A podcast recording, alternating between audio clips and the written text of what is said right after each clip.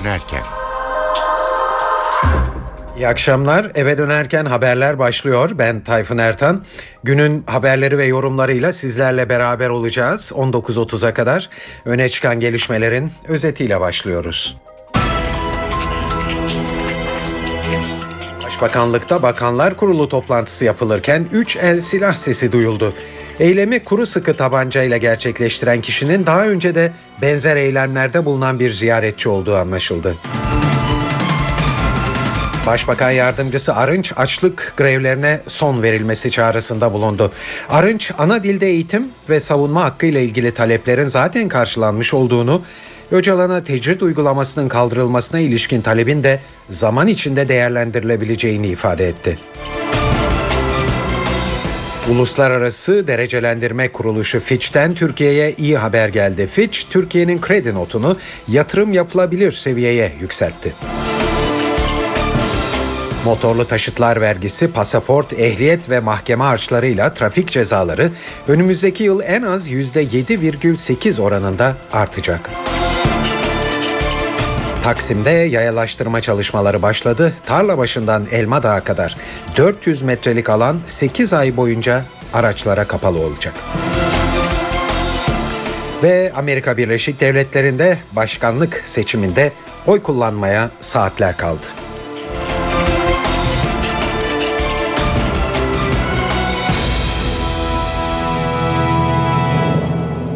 İyi akşamlar. Şimdi ayrıntılar. Başkent Ankara'daki Başbakanlık Merkez Binası bugün ilginç bir olaya sahne oldu. Bakanlar Kurulu toplantısı devam ederken 3 el silah sesi duyuldu bina içinde. Kısa süreli bir panik yaşandı. Ardından başbakanlığı ziyaret eden bir kişinin kuru sıkı silahla ateş ettiği anlaşıldı. Daha sonra da başbakanlıktan bir açıklama geldi.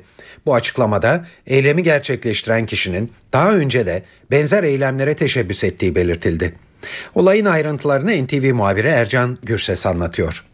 Olay tam 14.10'da oldu. Başbakanlık A binasının A kapısında güvenlik noktasında 3 el silah sesi duyuldu. Daha sonra bu silahın kuru silah sesi oldu. Kuru sıkı silah sesi oldu. Nuri Başkapan isimli bir şahsın güvenlik noktasında havaya 3 el ateş açtığı ve ardından Başbakanlık korumaları tarafından etkisiz hale getirildiği, içeri alıp sorgulandığı öğrenildi ve ardından yeni bilgiler geldi. Ama o yeni bilgilerden önce olayın ardından buraya olay yeri inceleme ekiplerinin geldiği, buranın ziyaretçi trafiğine tamamen tamamen kapatıldığını hatırlatalım ve daha sonra da Ankara Emniyet Müdürü Kadir Ay buraya geldi. Olayla ilgili bilgi aldı, bilgi verdi. Muhtemelen Bakanlar Kurulu devam ederken bakanların da konuyla ilgili bilgisi oldu. Zira o silah sesi her yerden duyuldu. Ama son bilgiyi aktaralım. Olayın faili Nuri Başkapan 1978 Rize Çayeli doğumlu 34 yaşında sabıkalı ve muhtemelen yetkililere sürekli olarak mektup yazan bunu alışkanlık haline getirdiği belirtilen bir isim. Bu konuda bir edindiğimiz edindiğimiz bilgi var. Benzer eylemlere daha önce de teşebbüs etmiş. Dengesiz davranışları olduğu iddiası var. Emniyet kaynaklarına göre dikkatleri üzerine toplamaya çalışıyor. Bu şahıs Nuri Başkapan ve şu an itibariyle gözlem altında.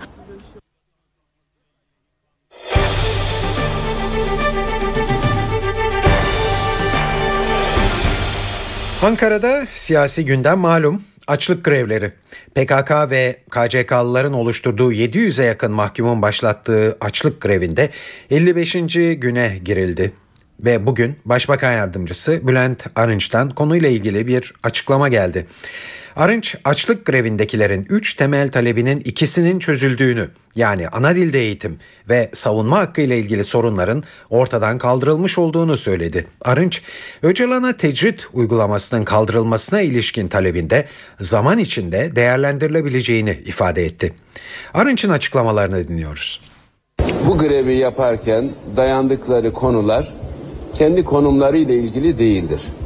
Yani cezaevi şartlarının iyileştirilmesi veya kötü muamele veya fena muamele, işkence buna yönelik olumsuzlukların kaldırılması değildir. Üç noktada siyasi talepte bulunuyorlar.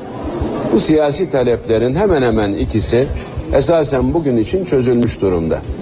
Diğer konu ise üzerinde çalışılması ve zaman içerisinde değerlendirilmesi gereken konulardır.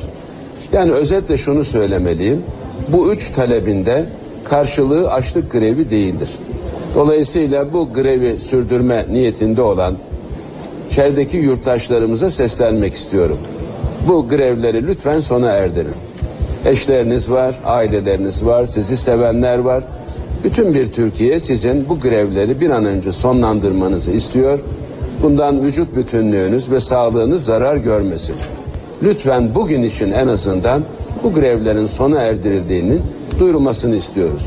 Bize ulaşan talepleri konusunda hükümetimiz gereken çalışmaları yapar ve sonuçlarını açıklar. Evet açlık greviyle ilgili bir e, açıklamada CHP lideri Kemal Kılıçdaroğlu'ndan geldi. Kılıçdaroğlu bir vatandaş dahi hayatını kaybederse bunun sorumlusu hükümet olur dedi. Sayın Başbakan'a şu çağrıda bulundum. Açlık grevleri dolayısıyla olayı gerginleştiren bir söylem geliştirmeyiniz. Daha yumuşak bir üslup kullanınız diye çağrıda bulundum. Artı kişileri zorla açlık grevine teşvik etmek, siz de açlık grevi yapın demek o da doğru bir davranış değildir. İnsan bedeni üzerinden siyaset yapılmamalı. Bizim ana dil konusunda görüşümüz belli. Ana dilini herkes öğrenebilir. Üzerindeki yasağın kalkması ile ilgili ilk kanun teklifini veren biziz. Ana dil eğitimi konusunda Türkiye'nin hazır olmadığı kanısındayız. Eğer cezaevinde herhangi bir yurttaş yaşamını yitirirse bunun sorumlusu hükümettir. Neden? İster tutuklu olsun, ister hükümlü olsun. Bir kişi cezaevine konduğu andan itibaren onun can güvenliğinden hükümet sorumludur.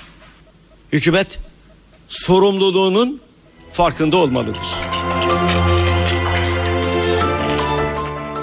Başbakan Erdoğan, AKP'nin hafta sonunda Kızılcahamam'da düzenlediği kampta halk idam cezasının geri gelmesini istiyor dedi ve siyasette yeni bir tartışmanın kapılarını araladı.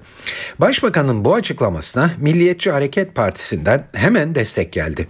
MHP Genel Başkan Yardımcısı Reşat Doğru benzer taleplerin kendilerine de ulaştığını söyledi. Bizim de katılmış olduğumuz toplantılarda insanlar idam cezasının gelmesini ve hainlere gereken cezanın verilmesini istiyorlar. Tabii bu e, Türkiye Büyük Millet Meclisi'nin vereceği karardır. Ama şurası gerçektir ki milletimiz katil Abdullah Öcalan'ı affetmez. BDP'liler ise başbakanın sözlerine tepkiliydi. BDP Muş milletvekili Sırrı Sakık, idamla Kürtleri korkutmak abesle iştigaldir dedi.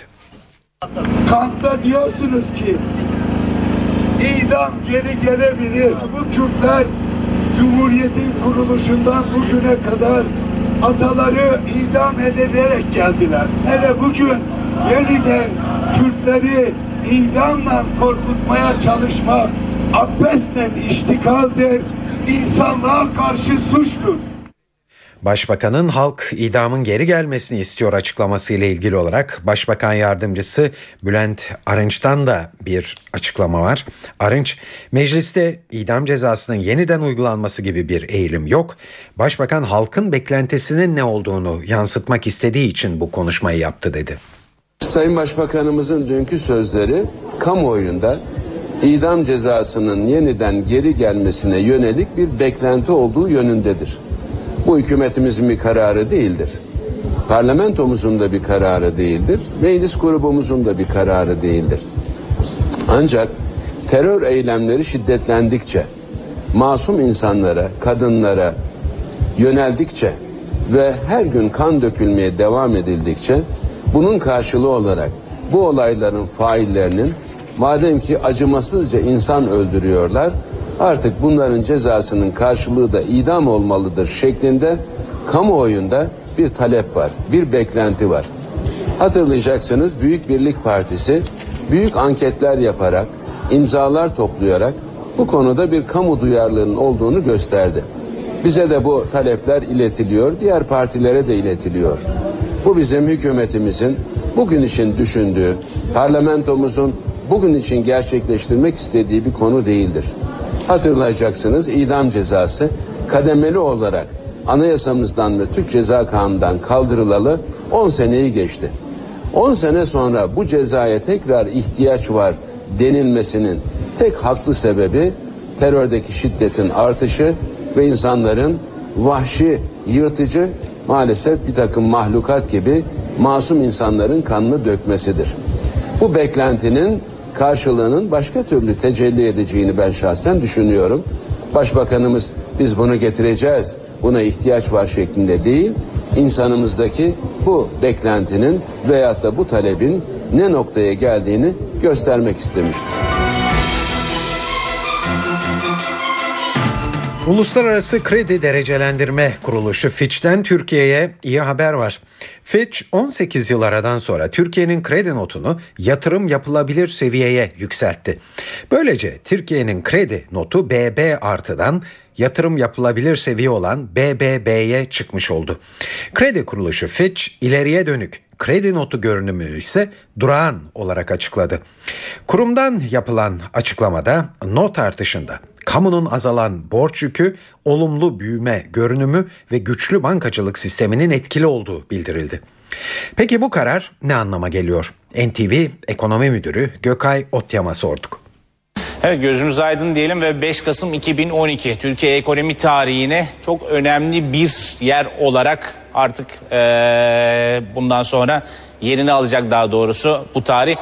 Çünkü kimine göre belki hani böyle hak ettiğimizi sadece aldık geri aldık. Kimine göre de belki Türkiye hak etmiyor olabilir. Ama genel beklenti buydu. Yapılması gerekiyordu. Zaten Türkiye'nin dışarıdan bu çok teknik detaya girmeyeyim ama yabancıların veyahut da yerlilerin Türkiye fonlarını alırken risk primi ödedikleri var. Ödedikleri risk primi zaten Türkiye'nin yatırım yapılabilir düzeyine geldiğini gösteriyordu. Eleştiriler oldu. Başbakan eleştirdi, ekonomi yönetimi eleştirdi, ekonomistler yer yer eleştirdi.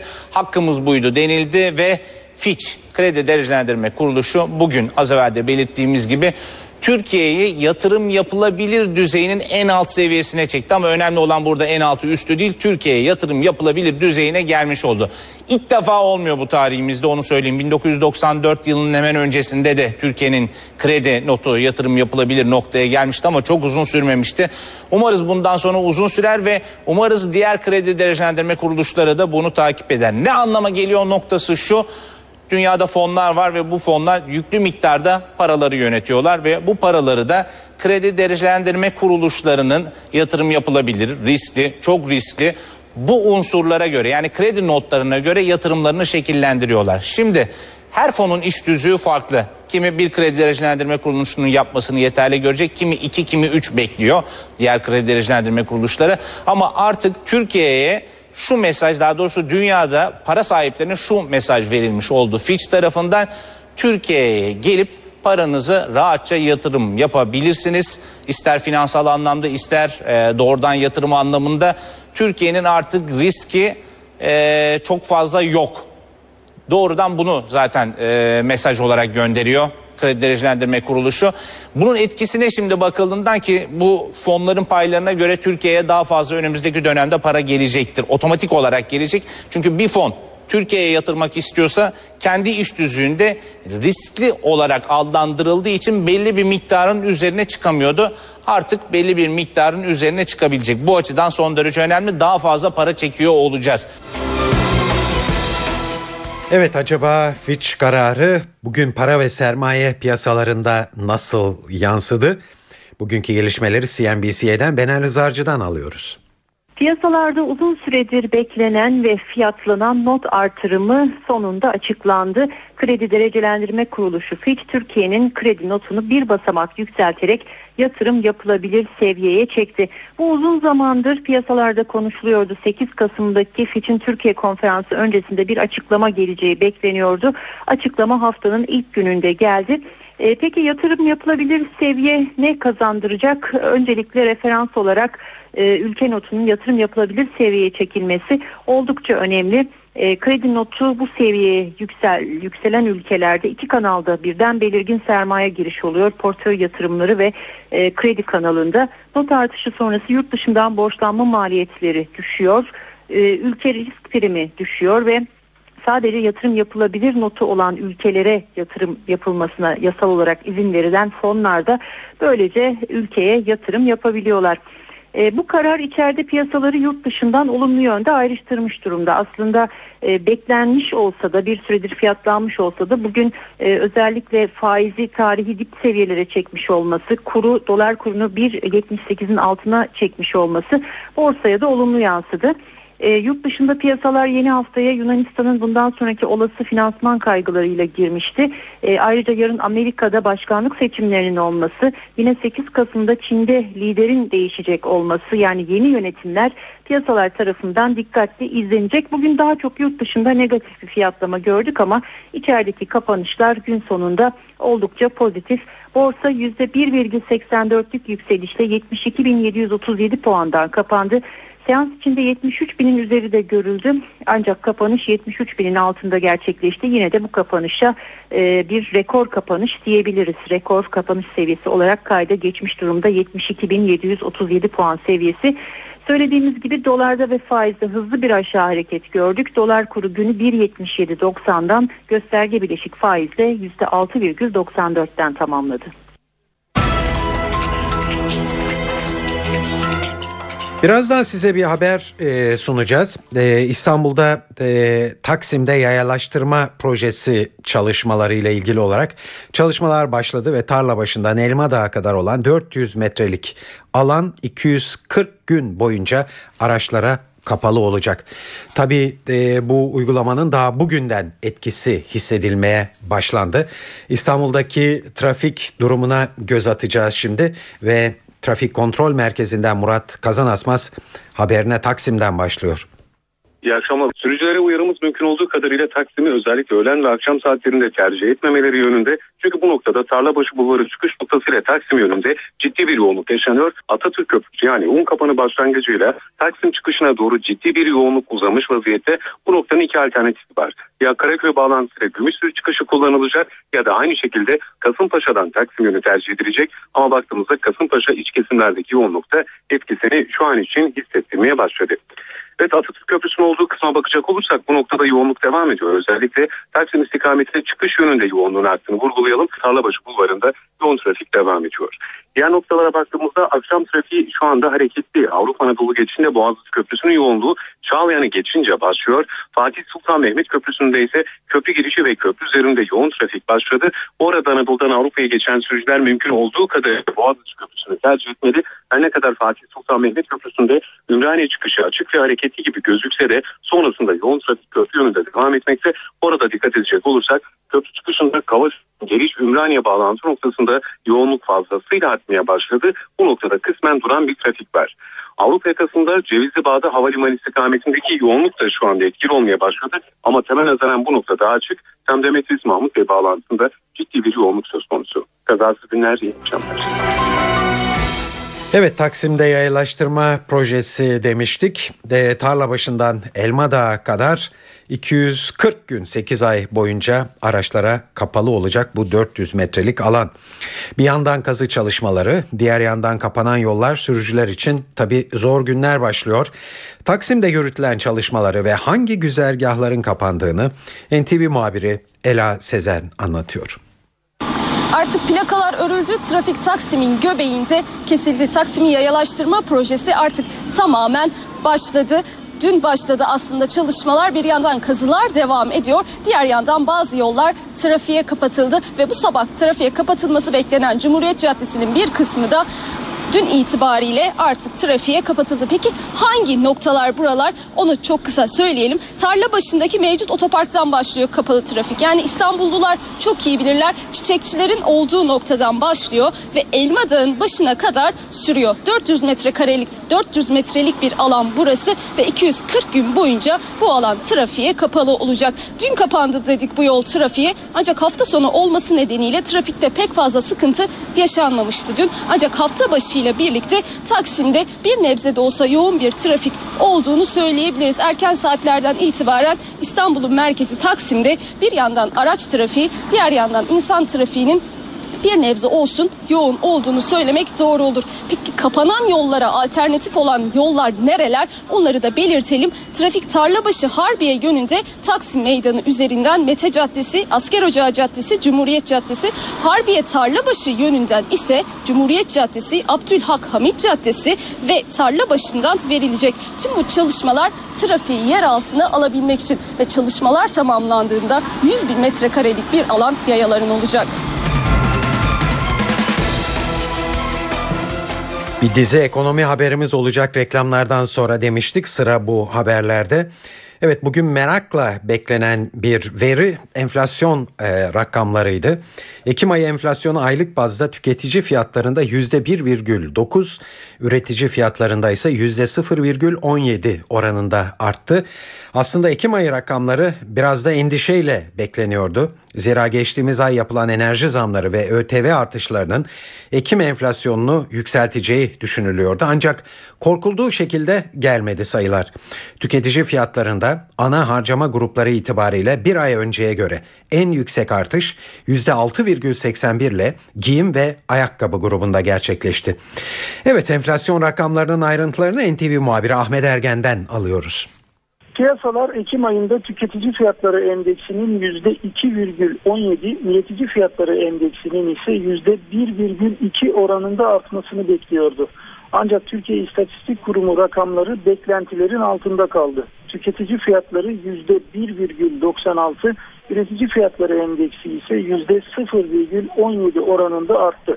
Ekim sonu itibariyle yıllık enflasyon her iki göstergede de geriledi. Yıllık tüketici enflasyonu %7,8'e düştü. Üretici fiyatları endeksi ise %2,57 oldu. Ekim ayında en yüksek fiyat artışları giyim ve ayakkabı ve konut ana harcama gruplarında oldu. Giyim ve ayakkabı grubundaki artış %6,81, konut grubundaki artış oranı ise %3,31 oranında. Ulaştırma ve haberleşme de yüksek artışlar gösterirken fiyatların gerilediği tek ana harcama grubu eğlence ve kültür oldu. Geçen ayın zam şampiyonu ise fiyatı %22,96 oranında artan kadın kazağı oldu. Ahmet Ergen, NTV Radyo Ankara. Tabii Ekim ayı enflasyon sayılarının bir başka manası daha vardı. Bazı vergi, harç ve cezaların 2013 yılındaki artış oranlarını da belirliyor Ekim ayı enflasyonu. Evet her yıl Ekim ayının yıllık ortalama üretici fiyatına göre saptanıyor zam oranları. Bu yıl oran %7,8 olarak açıklandı. Dolayısıyla Bakanlar Kurulu eğer arttırmaya gitmezse motorlu taşıtlar vergisi, pasaport, ehliyet ve mahkeme harçlarıyla trafik cezaları önümüzdeki yıl %7,8 oranında artacak. Emlak vergisi artışı ise Bakanlar Kurulu değiştirme etkisini kullanmazsa yine %4 civarında olacak. Bu oranlara göre bazı örnekler duymak isterseniz 2013'te 1 ila 3 yaş arası otomobiller için motorlu taşıtlar vergisindeki artışlar da belli oldu. Motor gücü 1301 ile 1600 cc arasında olan araçlarda artış 61 lira olacak ve vergi 830 liraya çıkacak. Motor gücü 1600 cc'nin üzerinde olan araçlar için artış 108 lira olacak ve vergi 1461 liraya yükselecek. 4000 motorun üstündeki lüks araçların motorlu taşıtlar vergisi ise 1396 lira artacak 17.443 liradan 18.839 liraya yükselecek. 6 aylık pasaport harcı 63 liradan 77 liraya çıkacak. Pasaport harcı 1 yıl için 122 lira olacak. Ehliyet harçları ise sınıfına göre 99,5 lirayla 500 lira arasında değişiyor. Kırmızı ışıkta geçme ve hız sınırını aşmanın cezası 154,5 liradan 166,5 liraya yükseliyor. Alkollü araç kullananlarsa 701 lira ceza ödeyecek.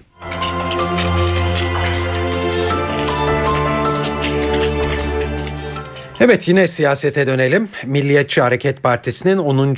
olağan kurultayında Devlet Bahçeli 6. kez genel başkan seçildi hafta sonunda. 1214 geçerli oyun 725'ini aldı ve genel başkan oldu Devlet Bahçeli. En yakın rakibi Koray Aydın 441, Musavat Dervişoğlu ise 48 oy aldı. Bahçeli'nin hazırladığı Merkez Yönetim ve Merkez Disiplin Kurulu listeleri delegeler tarafından eksiksiz kabul edildi. Kurultay bu görünümüyle Bahçeli'nin seçim zaferiyle sonuçlandı. Ama muhalefetin neredeyse toplam 500 oya ulaşması Bahçeli'ye delegenin verdiği sert bir mesajdı da aynı zamanda. Çünkü delege gerekirse muhalefete olası bir olağanüstü kurultay çağıracak gücü vermiş oldu. MHP tüzüğüne göre kayıtlı 1240 delegenin 5'te birinin yani 248 delegenin desteğini alan kişi olağanüstü kurultay çağrısı yapabiliyor. Bu durumda Koray Aydın'ın bu 248 sayısına ulaşması çok da zor olmayacak eğer olağanüstü kurultay çağırmak isterse. Yeni Şafak gazetesi Ankara temsilcisi Abdülkadir Selvi'ye MHP kurultayından parti yönetimine nasıl bir mesaj çıktığını sorduk. Tabii MHP kurultayında ilk kez MHP'liler parti içi demokrasiyle tanıştılar. Bahçeli bence kongreden çıkan sonucu çok yanlış okudu. Partinin içine oyma, altına oyma girişimleri başarısız kaldı dedi. Keşke kurultayda üçte bir delegenin verdiği oylarla kendisine bir uyarıda bulunduğunu anlasaydı, onu değerlendirseydi geleceğe ilişkin yani önümüzdeki kongreye ilişkin daha güçlü girebilirdi. Bence verilen mesajı dün sandıktan çıkan mesajı Devlet Bey pek anlamadı. Dün delege Bahçeli'ye çok güçlü bir mesaj verdi. Sadece Koray Aydın'ın oyları değil Musavat Dervişoğlu'nun oylarını da alıp buna eklemek gerekiyor. O zaman 499 oy oluyor. Sadece oy olarak da görmemek gerekiyor. Çünkü delege Devlet Bahçeli evet ben seni seviyorum dedi ama senin siyaset tarzına itirazlarım var. Muhalefetin dile getirdiği eleştiriler bundan sonra dikkat al, dikkate al diye çok güçlü bir mesaj verdi. Yani MHP'de bir olağanüstü kongre her an toplayabilecek bir gücü parti içi muhalefetin eline verdi dün delege. İstanbul'da yürütülen inşaat çalışmalarının bir başka durağı da Çapa'da İstanbul Tıp Fakültesi riskli binaların yıkılması amacıyla başlatılan dönüşüm çalışmalarının parçası olarak İstanbul Tıp Fakültesi Hastanesi'nin çocuk polikliniği de yıkıldı. Benzer çalışmalar Cerrahpaşa'da da yürütülecek. Konuyla ilgili ayrıntıları NTV muhabiri Korhan Varol anlatıyor. İşler çalışmaya başladı ve kentsel dönüşüm projesi İstanbul Üniversitesi Çapa Tıp Fakültesi'nde başladı. Çocuk Polikliniği binası geçtiğimiz yılın 18 Kasım'ında bir çökme meydana gelmişti. Hasarlı bir binaydı ve boşaltılmıştı. Çocuk Polikliniği Çapa Üniversitesi e, Tıp Fakültesi Hastanesi'nin diğer bölümlerinde bu hizmet veriliyordu. Ve iş makineleri başladı. Aslında bu çalışmalar daha önce başlamıştı. Binanın içinde elle balyoz kullanaraktan yıkılması gereken noktalar yıkılmıştı ve sıra şimdi de büyük iş makinelerine geldi. İş makineleri devreye girdi ve sıra binanın yerle bir edilmesine geldi. Burada binalar son derece sıkışık bir şekilde inşa edilmiş. O yüzden çevrede güvenlik önlemi de alındı. Şunu da belirtelim. Çapa Üniversitesi'nde Tıp Fakültesi Hastanesi'nde sağlık hizmetlerinin verilmesine de devam ediliyor. Sadece Çapa Üniversitesi'nde değil aynı zamanda Cerrahpaşa Üniversitesi'nde de benzer bir çalışma yapılacak ve iki hastane 4 yıl gibi bir sürede yani 2012'ye kadar tüm binaları kademeli olarak yıkılacak ve yerine yenileri yapılacak. Fatih Belediye Başkanı Mustafa Demir açıkladı. Yeni yapılan binalar yıkılacak binalar gibi yüksek olmayacak. Tarihi Yarımada'ya saygılı bir şekilde yapılacağız. Ee, modern teknikler kullanılacak ancak bina yükseklikleri 4 katı geçmeyecek dedi Fatih Belediye Başkanı Mustafa Demir geçtiğimiz yıl dediğimiz gibi çökme meydana gelmişti ve hasarlı bir binaydı ve bu binada çalışmalar başladı. 4 yıl boyunca da devam edecek. Çapa ve Cerrahpaşa Üniversite Hastaneleri toplam 3 milyon liralık bir bütçeyle yeniden yapılacak. Geldik yurt genelinde hava tahminlerine. Bazı yerlerde yazdan kalma sıcak günler yaşanıyor ama bunlar acaba ne kadar daha devam edecek? NTV Meteoroloji Editörü Gökhan Abur yanıtlıyor. İyi akşamlar. Yeni haftaya lodos ve ılık bir havayla başladık. Yarın akşama doğru rüzgarın kuzeye dönmesiyle Marmara ve Batı Karadeniz yağışlı havanın etkisine girecek. Çarşamba günü Poyraz'ın daha da kuvvetlenmesiyle hava serinlerken batı ve güney kesimlerdeki yağışlar daha da kuvvetlenecek. Ve haftanın ikinci yarısı kuzey kesimlerden başlayarak sıcaklıkların hissedilir derecede azalmasını bekliyoruz. Yarın Trakya'da başlayacak yağış akşama doğru Marmara'nın tamamı ve Batı Karadeniz'i de etkisi altına alacak. Çarşamba günü Poyraz'ın kuvvetlenmesiyle batı ve kuzey kesimlerdeki sağanaklar kuvvetlenecek. Perşembe günü sağanaklar Batı Karadeniz, İç Anadolu ve özellikle Akdeniz'de çok daha kuvvetli olmak üzere Güneydoğu dışında tüm yurtta etkili olacak. Sıcaklıklar da kuzeyden başlayarak azalacak. İstanbul yarın gündüz parçalı bulutlu sıcaklık 22 derece akşama doğru sağanaklar başlayacak ve yağış çarşamba günü giderek kuvvetlenecek. Ankara yarın güneşli ve sıcaklık gündüz 22 gece ise 11 derece olacak. Perşembe günü kuvvetli yağmur ve soğuk hava geliyor. İzmir yarın. Sıcaklık 28 derece. Akşamüstü yağmur var. Çarşambadan itibaren sağanaklar daha da kuvvetlenecek. Hepinize iyi akşamlar diliyorum. Hoşçakalın.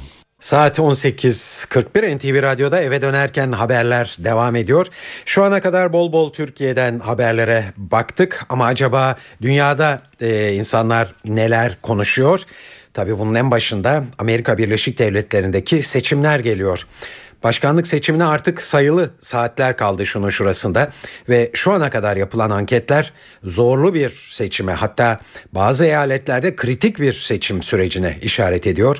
Uluslararası haber ajansı Reuters ve araştırma şirketi Ipsos'un anketine bakılırsa seçimde anahtar rolü üstlenecek eyaletler Florida, Colorado ve Virginia eyaletleri olacak ve buralarda Obama ile Romney başa baş gidiyorlar. Amerikan seçimleri öncesindeki son durumu seçimleri yerinde izleyen NTV muhabiri Can Ertuna'dan alıyoruz. Artık Amerika Birleşik Devletleri'ndeki seçim maratonunda son aşamaya gelinmiş durumda ve her iki başkan adayı da seçmenin karşısına çıkmak için yoğun bir trafik halinde bu son günü oldukça verimli kullanma arayışındalar. Açıkçası dün de e, her iki aday dörder eyaleti ziyaret etmişlerdi. Bir maraton şeklinde nitelendirebiliriz. Bugün de adayların Başkan Obama ve Mitt Romney'nin dört eyalette seçmen karşısına çıkıp bir kez daha vaatlerini hatırlatıp bir kez daha oy toplayacağını belirtelim bu noktada. Yayın noktamız olan Boston kenti ki Massachusetts valisiydi Mitt Romney hatırlanacağı üzere ve seçimi burada takip edecek. Ee, Massachusetts valisi Mitt Romney'nin e, karargahını kurduğu Boston kentinde de seçim atmosferi her geçen an kendini daha da fazla hissettirmekte. Mitt Romney'nin programından bugünkü kısaca bahsedelim. Kısa bir süre önce Florida'daki mitingini tamamladı. Hemen ardından e, açıkçası Amerikalı seçme Amerikalı siyasi analistler tarafından battleground yani savaş alanı olarak tanı, tanımlanan tabir edilen eyaletlerde seçmenlerin karşısına çıkmaya devam edecek. Az önce söyledik Florida'da seçmenlerin karşısına çıktı. Bir sonraki mitingi Virginia'da olacak. Elbette önemli bir eyalet Ohio eyaletinde bir kez daha seçmenlerin karşısına çıkacak ki hatırlatalım Ohio'yu alırsa Mitt Romney seçimleri kazanabileceği belirtilmekte. Hem demokrat hem cumhuriyetçi eğilimli e, siyasi analistler tarafından yoğun bir medya kampanyası da başkan adaylarıyla beraber başkan adamlı adayların mitingleriyle beraber her iki parti tarafından yürütülmekte. Televizyonlarda çok sayıda reklam ve propaganda filmi dönmekte. Evet Cumhuriyetçi Parti'nin başkan adayı Mitt Romney başkanlık seçimlerini Boston'dan takip edecek. Massachusetts eyaletinin en önemli kenti olan Boston demokratların kalesi olarak da biliniyor. Amerikan seçimlerini yerinde izleyen NTV muhabiri Can Ertun'a Boston'da sokağın nabzını tuttu ve bu önemli seçimler öncesinde Amerikalıların başkan adayları ile ilgili görüşlerini aldı. I think I'm going to be voting for Obama. Obama'ya oy vereceğim çünkü Romney'nin vaatlerinin arkasında duracağına inanmıyorum. uh, He also tends to flip-flop. Romney'in istikrarsız olduğunu düşünüyorum. Boston'da seçimlerde oy kullanacaklar arasında Türkler de var elbette. Bugüne kadar Obama'nın yaptıklarının pek bir sonuç getirmediğini düşündüğümden Mitt Romney'e vereceğim. Sizin için de durum aynı mı? Ben e, değil. E, ben kayıtlı Cumhuriyetçiyim ya da Republican'ım ama e, bu seçimde Obama'ya vereceğim. E, iki sebebi var. Bir, e, ben kesinlikle Obama'yı suçlamıyorum bu ekonomik durumdan dolayı. Bu kesinlikle Bush'un ve o zamanki Cumhuriyetçi Parti'nin e, politikalarından dolayı e, doğmuş olan sebepler. E, bir de dış politikada Obama'nın şeyini beğeniyorum. E, Bence Amerikan dış politikası e, 4 sene ya da 8 seneden çok daha uzun vadeli e, ve Amerikan başkanının e, ve hükümetinin dışında e, belirlendiğini düşünüyorum. Amerika Birleşik Devletleri'nde bir haber daha var tabii son günlerde en az başkanlık seçimi kadar belki ondan da daha fazla dikkatleri üzerinde toplayan o da Sandy kasırgası Amerikalıların ifadesiyle Sandy süper fırtınası. 110 kişinin ölümüne neden olan Sandy fırtınasının ardından hayat hala normale dönebilmiş değil. Fırtınanın yaralarını sarmaya çalışan Amerikalılar şimdi de gün geçtikçe soğuyan hava koşullarıyla mücadele ediyor. 4 derece dereceye düşmüş durumda hava sıcaklığı ve yeni haftayla eksilere inmesi bekleniyor. Tabii özellikle elektrik verilemeyen bölgelerde bu durumun ciddi sorunlara neden olabileceği de açık. Sandy fırtınasının getirdiği yıkım Amerikan başkanlık seçimlerini de tabii etkileyecek. New York'ta 140 binden fazla Amerikalının kayıtlı olduğu seçim merkezleri değiştirildi. New Jersey'de Sandy yüzünden evlerini terk etmek zorunda kalan Amerikalıların elektronik posta ve faks yoluyla oy kullanabilmesine izin verildi. Buna rağmen seçimlerin ertelenmesini isteyenler de var. En iyisi seçimlerin bir hafta ertelenmesi olur. Oy kullanamayacak olanlar var. Bazı seçim merkezleri de geçici barınak olarak kullanılıyor.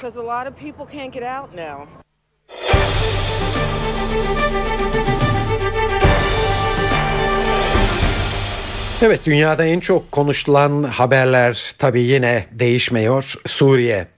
Suriye'den bugün birçok bölgeden çatışma ve saldırı haberleri geldi. Muhalifler Hama bölgesinde düzenlenen intihar saldırısında 50 kadar asker ve Esad yandaşının öldürüldüğünü iddia etti. Suriye'deki olayların ayrıntılarını NTV Şam muhabiri Hediye Levent anlatıyor. Bugün Suriye'de başkent Şam dahil olmak üzere birçok kentte e, çok sayıda askeri operasyon ve çatışma aynı zamanda da patlama haberi geldi. E, en büyük patlamalardan biri e, Hama kentinde meydana geldi. E, patlamayı bir intihar eylemcisi gerçekleştirdi ve e, El-Kaide uzantılı cephe El-Nusra örgütü de bunu e, bu patlamayı saldırıyı üstlendi. Yine e, henüz resmi kaynaklarca e, makamlarca henüz teyit edilmedi ancak Hama'daki bu patlamada en az 50 kişinin hayatını kaybettiği öne sürülüyor.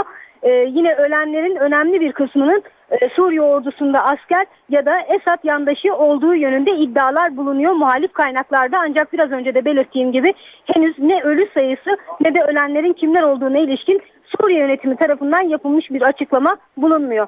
Ee, yine diğer taraftan akşam saatlerinde başkent Şam'ın en önemli e, yaşam alanlarından, semtlerinden biri olan Mezzecebel'de bir patlama meydana geldi. Bomba yüklü araçla gerçekleşti bu patlamada. Yine ilk belirlemelere göre en az 10 kişinin hayatını kaybettiği, 30'a yakında kişinin yaralandığı yönünde bilgiler geliyor. Şu an itibariyle de patlama nedeniyle oluşan enkaz alanının temizlenmesi e, çalışması devam ediyor. Dolayısıyla önümüzdeki saatlerde hem ağır yaralılardan hem de enkaz altından çıkarılan kişilerle birlikte ölü sayısının artabileceği yönünde e, endişeler dile getiriliyor. Bugün İdlib kentinden yine e, çok sayıda ölüm haberi geldi. E, İdlib'de yer yer bazı kesimlerde e, yerde yani kırsal arazide çatışmalar devam ediyor ancak diğer taraftan bazı bölgelere yönelik zaman zaman e, uçaklarla bombardıman yapılıyor. Bu bombardıman sırasında bugün İdlib kentinde 20'ye yakın silahlı muhalifin hayatını kaybettiği iddiaları da e, dile getiriliyor. Başkent Şam'da da aynı şekilde e, yer yer bombardımanda tabi tutuluyor. Özellikle kırsaldaki Duma, Haras'ta, Zemelka gibi bazı bölgeler buralardan da henüz e, e, teyit edilemeyen bilgilere göre çok sayıda kişi hayatını kaybetti. Suriye ile ilgili haberlere devam edelim. Rusya Dışişleri Bakanı Sergey Lavrov, Birleşmiş Milletler'in Suriye özel temsilcisi Lekter İbrahimi ve Arap Birliği Genel Sekreteri Nebil Arabi, Mısır'ın başkenti Kahire'de Suriye konusunda üçlü bir toplantı yaptılar. Lavrov toplantı ardından uluslararası toplumun geçtiğimiz Haziran ayında Cenevre'de üzerinde anlaşmaya vardığı ve Suriye'deki çatışmaların sona ermesi için yeni bir geçiş hükümeti kurulmasını öngören plana sadık kalınması gerektiğini söyledi. Cenevre'de alınan kararların uygulanması gerektiğini düşünüyoruz. Ancak batılı ülkeler ve bölgedeki bazı ülkeler Suriye hükümetiyle değil sadece muhaliflerle görüşüyor. Hatta onları zafer kazanana kadar savaşmak için yüreklendiriyorlar. Aynı basın toplantısında Suriye özel temsilcisi Brahimi'den ise tam tersi bir açıklama geldi. Brahimi, Suriye'de siyasi çözüm için Cenevre Anlaşması çerçevesinde bir Birleşmiş Milletler Güvenlik Konseyi kararı alınması gerektiğini söyledi. Suriye'deki durumun gittikçe kötüye gittiğini söyleyen Brahimi, kriz için askeri değil siyasi çözümden yanayız diye konuştu. Bir spor haberi sırada. Spor sahalarındaki şiddeti önlemek adına önemli bir adım daha atılıyor. Emniyet Genel Müdürlüğü tribün terörünün önüne geçilebilmesi için Adalet Bakanlığı'na bir rapor sundu. Önlemler içinde en çok dikkat çeken kritik maçlar için görevlendirilecek spor savcıları. Evet konuyu yakından takip eden spor yazarlarından Lütfü Özel, Gençlik ve Spor Bakanlığı'nın sporda şiddetin önlenmesine yönelik 6222 sayılı yasayı uygulamaya sokmaya kararlı durduğunu belirtiyor ve yeni adımı şöyle değerlendiriyor. Şu anda bazı e, savcılar yani illerde bir savcı spor konularıyla ilgilenmek üzere görevlendirilmiş durumda. Yani bu artık resmiyet kazanmış durumda. O savcının görevi şu. O savcı sporla ilgili bütün konuları çok iyi öğrenecek. Yani ruhunu bilecek. Dolayısıyla savcılar bir çeşit il spor güvenlik kurulu gibi çalışarak önüne gelen hatta kendileri de giderek müsabakaları izleyerek önüne gelen sporda 6222 sayılı yasayı ilgilendiren olayların hepsine karar verme bilgisine sahip olacak ve karar vererek 6222 sayılı yasanın maddelerini uygulayacaklar. 5000 kişi birden ağır küfür ederek koro halinde e, küfür ederlerse buna nasıl müdahale edilecek onu bilmiyoruz. Ama e, ilgili bakanlık artık şiddete benim konuşmalarımdan ortaya çıkan sonuçtur bu. Şiddet olaylarına ilişkin e, bir takım e, kötü görüntülerin ortaya çıkmasına engel olmak için bir harekete geçti. Hareketlerden birisi de daha önce Jack Jack'lı olarak benim de yazdığım gibi ifade edilen şeyler Şimdi yavaş yavaş hayata geçiyor. İşin özü budur. Yani dolayısıyla savcılar da, kulüpler de hatta ve hatta il valileri, il emniyet müdürleri ve hatta hatta siyasiler bu konuya e, saygı gösterip sahiplenirlerse işte o zaman belki bir takım işler e, savcıların da marifetiyle daha çabuk, daha sonuç ortaya çıkartıcı bir boyuta gelebilir. Ama mutlaka gelir mi derseniz e, bu biraz uzun zaman alır gibi geliyor bana. Sanki çok kararlılar ve çok yapmak istiyor Gençlik ve Spor Bakanı gibi bir kanaatim var. Umarım öyle olur. Eğer uygularlarsa ama uygulamazlarsa e, sonuçta bazı insanlar, bazı yöneticiler elinde kılıçlarla sahaya giren insanları işte 60 tane cengaver diye de anlatıyordu bu ülkede. Dolayısıyla e, yine de karamsar olmayalım ama umarım ki yolunda girer diye düşünelim. Uluslararası Derecelendirme Kuruluşu Fitch'ten Türkiye'ye iyi haber geldi. Fitch, Türkiye'nin kredi notunu yatırım yapılabilir seviyeye yükseltti, borsa rekor kırdı. Başbakan Yardımcısı Arınç açlık grevlerine son verilmesi çağrısında bulundu.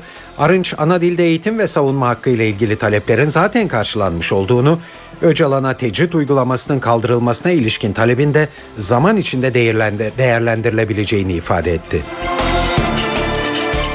Ve Başbakanlıkta Bakanlar Kurulu toplantısı yapılırken 3 el silah sesi duyuldu. Eylemi kuru sıkı tabanca ile gerçekleştiren kişinin daha önce de benzer eylemlerde bulunan bir ziyaretçi olduğu anlaşıldı.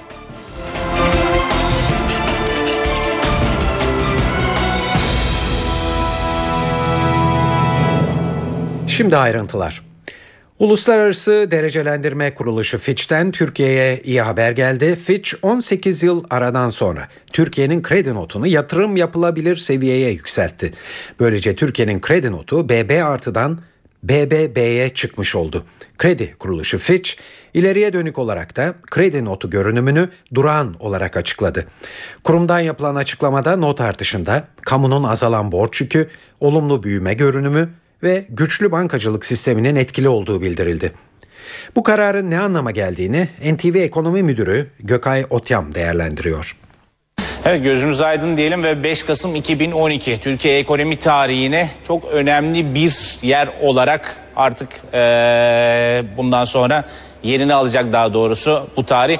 Çünkü kimine göre belki hani böyle hak ettiğimizi sadece aldık geri aldık kimine göre de Belki Türkiye hak etmiyor olabilir ama genel beklenti buydu. Yapılması gerekiyordu. Zaten Türkiye'nin dışarıdan bu çok teknik detaya girmeyeyim ama yabancıların veyahut da yerlilerin Türkiye fonlarını alırken risk primi ödedikleri var. Ödedikleri risk primi zaten Türkiye'nin yatırım yapılabilir düzeyine geldiğini gösteriyordu. Eleştiriler oldu. Başbakan eleştirdi, ekonomi yönetimi eleştirdi, ekonomistler yer yer eleştirdi. Hakkımız buydu denildi ve Fitch Kredi Derecelendirme Kuruluşu bugün az evvel de belirttiğimiz gibi Türkiye'yi yatırım yapılabilir düzeyinin en alt seviyesine çekti ama önemli olan burada en altı üstü değil Türkiye'ye yatırım yapılabilir düzeyine gelmiş oldu.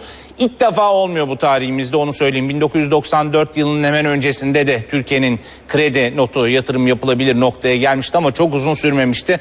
Umarız bundan sonra uzun sürer ve umarız diğer kredi derecelendirme kuruluşları da bunu takip eder. Ne anlama geliyor noktası şu Dünyada fonlar var ve bu fonlar yüklü miktarda paraları yönetiyorlar ve bu paraları da kredi derecelendirme kuruluşlarının yatırım yapılabilir, riskli, çok riskli bu unsurlara göre yani kredi notlarına göre yatırımlarını şekillendiriyorlar. Şimdi her fonun iş düzüğü farklı. Kimi bir kredi derecelendirme kuruluşunun yapmasını yeterli görecek, kimi iki, kimi üç bekliyor diğer kredi derecelendirme kuruluşları. Ama artık Türkiye'ye şu mesaj daha doğrusu dünyada para sahiplerine şu mesaj verilmiş oldu. Fitch tarafından Türkiye'ye gelip paranızı rahatça yatırım yapabilirsiniz. İster finansal anlamda ister e, doğrudan yatırım anlamında Türkiye'nin artık riski e, çok fazla yok. Doğrudan bunu zaten e, mesaj olarak gönderiyor kredi derecelendirme kuruluşu. Bunun etkisine şimdi bakıldığından ki bu fonların paylarına göre Türkiye'ye daha fazla önümüzdeki dönemde para gelecektir. Otomatik olarak gelecek. Çünkü bir fon Türkiye'ye yatırmak istiyorsa kendi iş düzüğünde riskli olarak adlandırıldığı için belli bir miktarın üzerine çıkamıyordu. Artık belli bir miktarın üzerine çıkabilecek. Bu açıdan son derece önemli. Daha fazla para çekiyor olacağız.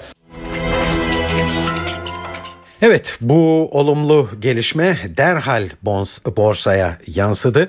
Para ve sermaye piyasalarındaki etkileri CNBC'den Benel Hızarcı anlatıyor. Piyasalarda uzun süredir beklenen ve fiyatlanan not artırımı sonunda açıklandı. Kredi Derecelendirme Kuruluşu Fitch Türkiye'nin kredi notunu bir basamak yükselterek yatırım yapılabilir seviyeye çekti. Bu uzun zamandır piyasalarda konuşuluyordu. 8 Kasım'daki Fitch'in Türkiye konferansı öncesinde bir açıklama geleceği bekleniyordu. Açıklama haftanın ilk gününde geldi. E, peki yatırım yapılabilir seviye ne kazandıracak? Öncelikle referans olarak e, ülke notunun yatırım yapılabilir seviyeye çekilmesi oldukça önemli. E, kredi notu bu seviyeye yüksel, yükselen ülkelerde iki kanalda birden belirgin sermaye giriş oluyor. Portföy yatırımları ve e, kredi kanalında not artışı sonrası yurt dışından borçlanma maliyetleri düşüyor. E, ülke risk primi düşüyor ve sadece yatırım yapılabilir notu olan ülkelere yatırım yapılmasına yasal olarak izin verilen fonlarda böylece ülkeye yatırım yapabiliyorlar. E, bu karar içeride piyasaları yurt dışından olumlu yönde ayrıştırmış durumda. Aslında e, beklenmiş olsa da bir süredir fiyatlanmış olsa da bugün e, özellikle faizi tarihi dip seviyelere çekmiş olması, kuru dolar kurunu 1.78'in altına çekmiş olması borsaya da olumlu yansıdı. E, yurt dışında piyasalar yeni haftaya Yunanistan'ın bundan sonraki olası finansman kaygılarıyla girmişti. E, ayrıca yarın Amerika'da başkanlık seçimlerinin olması, yine 8 Kasım'da Çin'de liderin değişecek olması yani yeni yönetimler piyasalar tarafından dikkatli izlenecek. Bugün daha çok yurt dışında negatif bir fiyatlama gördük ama içerideki kapanışlar gün sonunda oldukça pozitif. Borsa %1,84'lük yükselişle 72.737 puandan kapandı. Seans içinde 73 binin üzeri de görüldü ancak kapanış 73 binin altında gerçekleşti. Yine de bu kapanışa e, bir rekor kapanış diyebiliriz. Rekor kapanış seviyesi olarak kayda geçmiş durumda 72.737 puan seviyesi.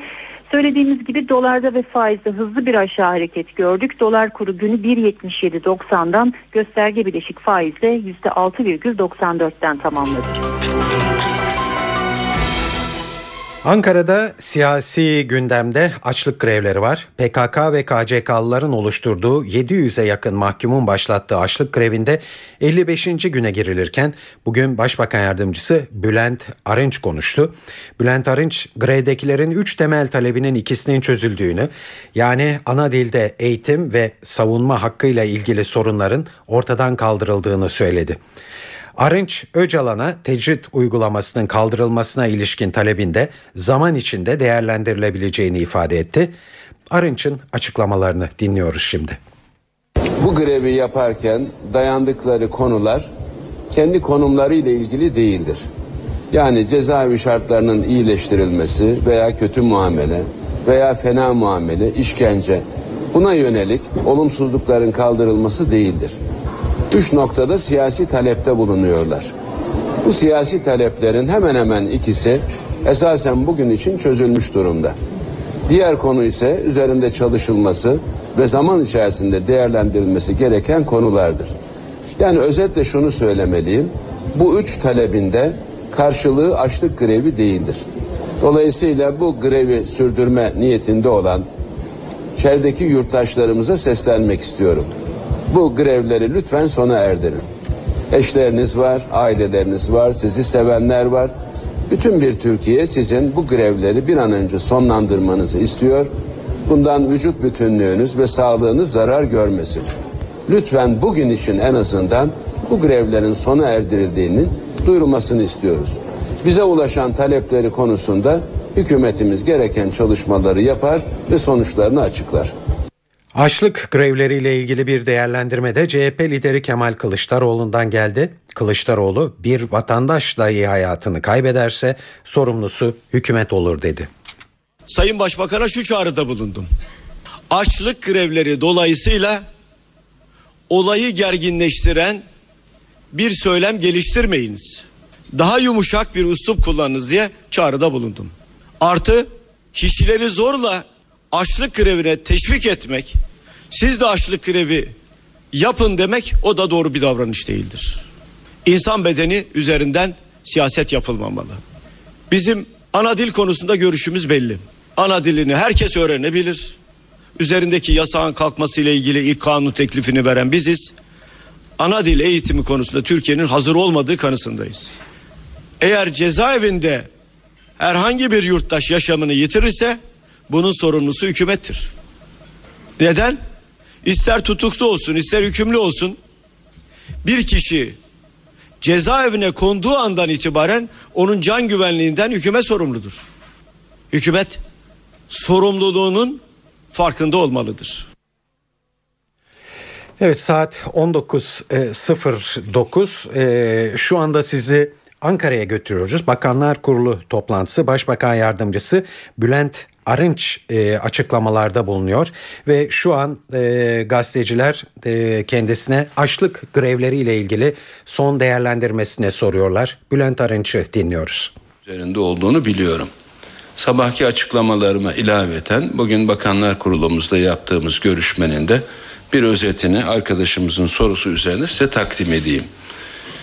Bu açlık grevinde bulunan tutuklu veya hükümlü şahısların bugün itibariyle 54. günü olduklarını biliyoruz. Genel itibariyle 3 talepte bulundular. Bu taleplerin üçü de kendi konumlarıyla ilgili değil. Geçmişte buna benzer grevler veya eylemler yapıldığında cezaevi şartlarının olumsuzluğundan bahsedilir. Kendilerine kötü muamele yapıldığından bahsedilir ve daha iyi şartlara ulaşmak için bazı talepler sıralanırdı. Oysa bu taleplerin tamamını siyasi veya ideolojik talepler olarak da görmek mümkün.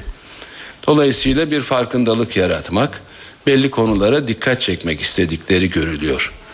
Bu talepler bireysel olabileceği gibi yaşanan olayda gördüğümüz kadarıyla örgütle ve siyasi düşünceleriyle bağlantılı olarak yapıldığını biliyoruz. Her ne olsa olursun talepleri üç noktada toplanıyor. Bir tanesi İmralı'da hükümlü olarak bulunan Abdullah Öcalan'a uygulanan hukuksuz tecridin son bulması. Kısaca söylüyorum. İkincisi Kürt kimliği ve Kürtçe ana dil eğitim hakkı ve savunma hakkının sağlanması. Üçüncüsü de siyasi, yargısal, psikolojik saldırılara son verilmesi gibi özetlenebilir. Şimdi bu üç konuyu dikkate aldığımızda bunlar için açlık grevi yapılmasının hiçbir mantıksal, hiçbir hukuksal, hiçbir vicdani dayanağı yoktur. Neden yoktur? Şunun için. Bir, Abdullah Öcalan denilen kişi İmralı F tipi yüksek güvenlikli kapalı ceza infaz kurumunda hükümlü olarak bulunmaktadır. Bildiğiniz gibi ağırlaştırılmış müebbet hapse mahkum bir kişidir. Bununla ilgili tecritten bahsedilemez. Şunun için son iki veya iki buçuk yıldan bu yana Abdullah Öcalan aynı konumda bulunan beş ayrı hükümlüyle birlikte cezasını çekmektedir. Bu kişiler de aynı davalardan, aynı suçlamalardan mahkum edilmiş kişilerdir. Dolayısıyla zaman zaman onlarla görüşebilmekte ve birlikte bu hük hükümlülük süresini geçirmektedirler. İkincisi Abdullah Öcalan bir ara istemediği için ama şimdi ne zaman talep ederse karşılıklı olarak yakınlarıyla görüşme imkanına sahiptir.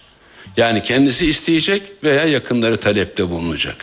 Çünkü zaman zaman belki de kızdığından veya başka sebeplerle hiç kimse gelmesin dediğinde zorla yakınları adaya götürülecek değildir. Üçüncüsü avukatlarıyla görüşmeler yapıyordu. Ancak iki sebeple avukatlarıyla görüşmeleri kesildi. Bunlardan bir tanesi avukatlarının bir kısmının başka davalar sebebiyle tutuklu veya hükümlü bulunmasıdır. İkincisi kendi sözlerini dışarıya yanlış aksettirdiği iddiasıyla bizzat kendisi tarafından avukatlarıyla görüşmemek isteğidir. Değerli arkadaşlar, bu konuda kesinlikle bir tecritten bahsetmek mümkün değildir. Evet, Abdullah Öcalan bir hükümlüdür. Müebbet ağırlaştırılmış hapse mahkumdur. Ama bir insandır. Hem kendi hukukumuzun hem de uluslar hukuku, uluslararası hukukun koruması altındadır. Hukuk neyi gerektiriyorsa kendisine o imkanlarda tanınmaktadır. Dolayısıyla bunu her gün bir propaganda malzemesi haline getirmek elbette doğru değildir. Abdullah Öcalan herhangi bir konuda avukatlarıyla görüşmeyi arzu ederse bu imkanın Adalet Bakanlığı tarafından sağlanması mümkün olabilir. Bunun imkan içerisinde olması tamamen hukuk çerçevesi içerisinde kararlaştırılacak bir konudur. Bunu ya biliyorlar ya bilmiyorlar veya bilmezden geliyorlar. Dolayısıyla birinci dayanaklarının hayatın gerçeğine uymadığını açık yüreklilikle söylemek istiyorum.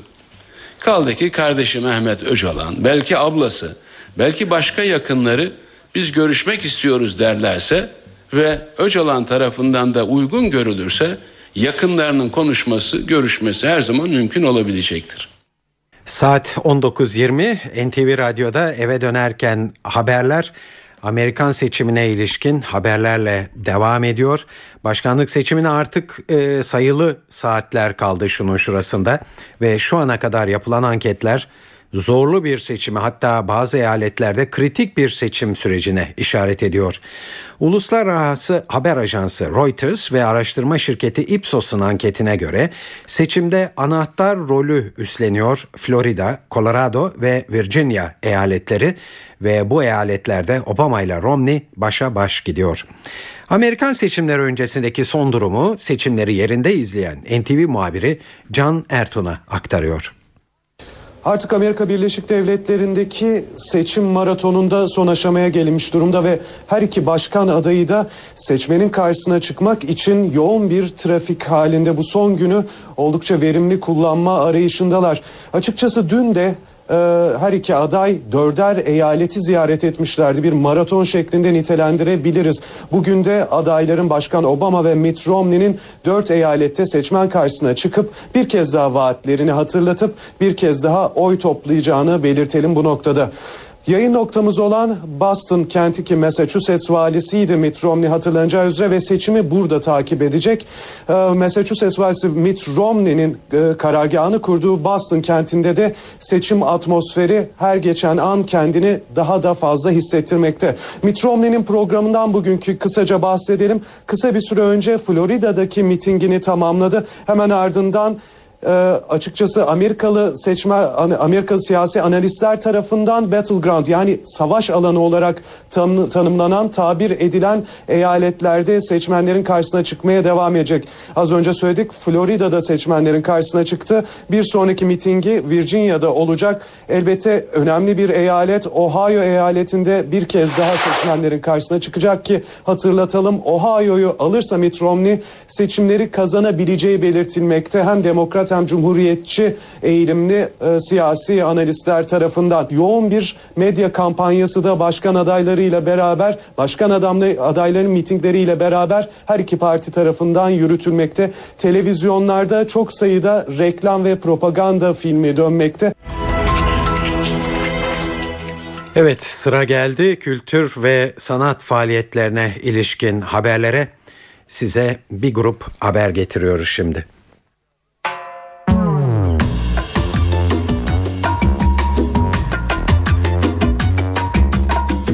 Borusan Kuartet bugün Kadıköy Süreyya Operası'nda konser veriyor. Konuk solist olarak piyanist İtimar Gola'nın ağırlanacağı konser saat 20'de başlayacak. 2009 yılında Estonya'daki genç caz gitaristi yarışmasına Türkiye'yi temsilen katılan ve ikinci olan Cem Tuncer de bugün Nardis Jazz Club'da konser veriyor. Konseri saat 21.30'da. 2010 yılında İstanbul'da kurulan The Free Leaks adlı grupta bugün Beyoğlu Hayal Kahvesi'nde çıkıyor. Post-rock, alternatif ve indie ekseninde kendi bestelerini icra eden grup, 70'lerin psychedelic rock akımı, 90'lar grunge'ı ve günümüz indie etkisini taşıyan özgün besteleriyle dikkat çekiyor. Konserleri 22.30'da başlayacak. Usta şair Ahmet Arif tiyatro kumpanyanın oyunuyla yeniden can buluyor. Hasretinden Prangalar Eskittim adlı oyunda Kemal Kocatürk şairin tüm şiirlerini hayat öyküsüyle harmanlayarak seyircinin beğenisine sunuyor. Yunus Emre Kültür Merkezi'nde sahnelenecek olan oyun 20.30'da başlayacak. Anlattığı öykülerle izleyenleri geçmişle bugün üzerinde kurduğu köprüde gezdiren, bize ait gerçek değerleri anlatan Sunay Akın da bugün Ankara'da ODTÜ Kültür ve Kongre Merkezi Kemal Kurdaş Salonu'nda olacak. Gösterisi saat 19.30'da. Ferhan Şensoy ise Nasri Hoca ve Muhalif Eşeği adlı oyunuyla bugün Ankara'da, Şensoy'a Serap Günaydın, Ali Çatalbaş, Elif Durdu, Sefa Tantoğlu ve Orkun Akyıldız'ın eşlik ettiği oyun saat 20'de başlayacak. Akşam evde olacaksanız CNBC-E'de The Hunt for Red October adlı filmi izleyebilirsiniz. Tom Clancy'nin kitabından uyarlanan yapım birinci sınıf bir aksiyon macera filmi. Sean Connery ve Alec Baldwin'in başrollerini paylaştığı film saat 22'de başlayacak. E2'de ise saat 22'de Conan, 23'te de Breaking Bad adlı dizi var. Star TV'de de bugün saat 20'de O Ses Türkiye adlı şarkı yarışmasını izleyebilirsiniz. Evet eve dönerken haberler bu akşam burada sona eriyor. Ee, bu programın editörü Onur Koçaslan, stüdyo teknisyeni İsmet Tokdemir'di. Ben Tayfun Ertan. Hepinize iyi akşamlar diliyoruz. Hoşçakalın. NTV Radyo, habere ulaşmanın en kolay yolu.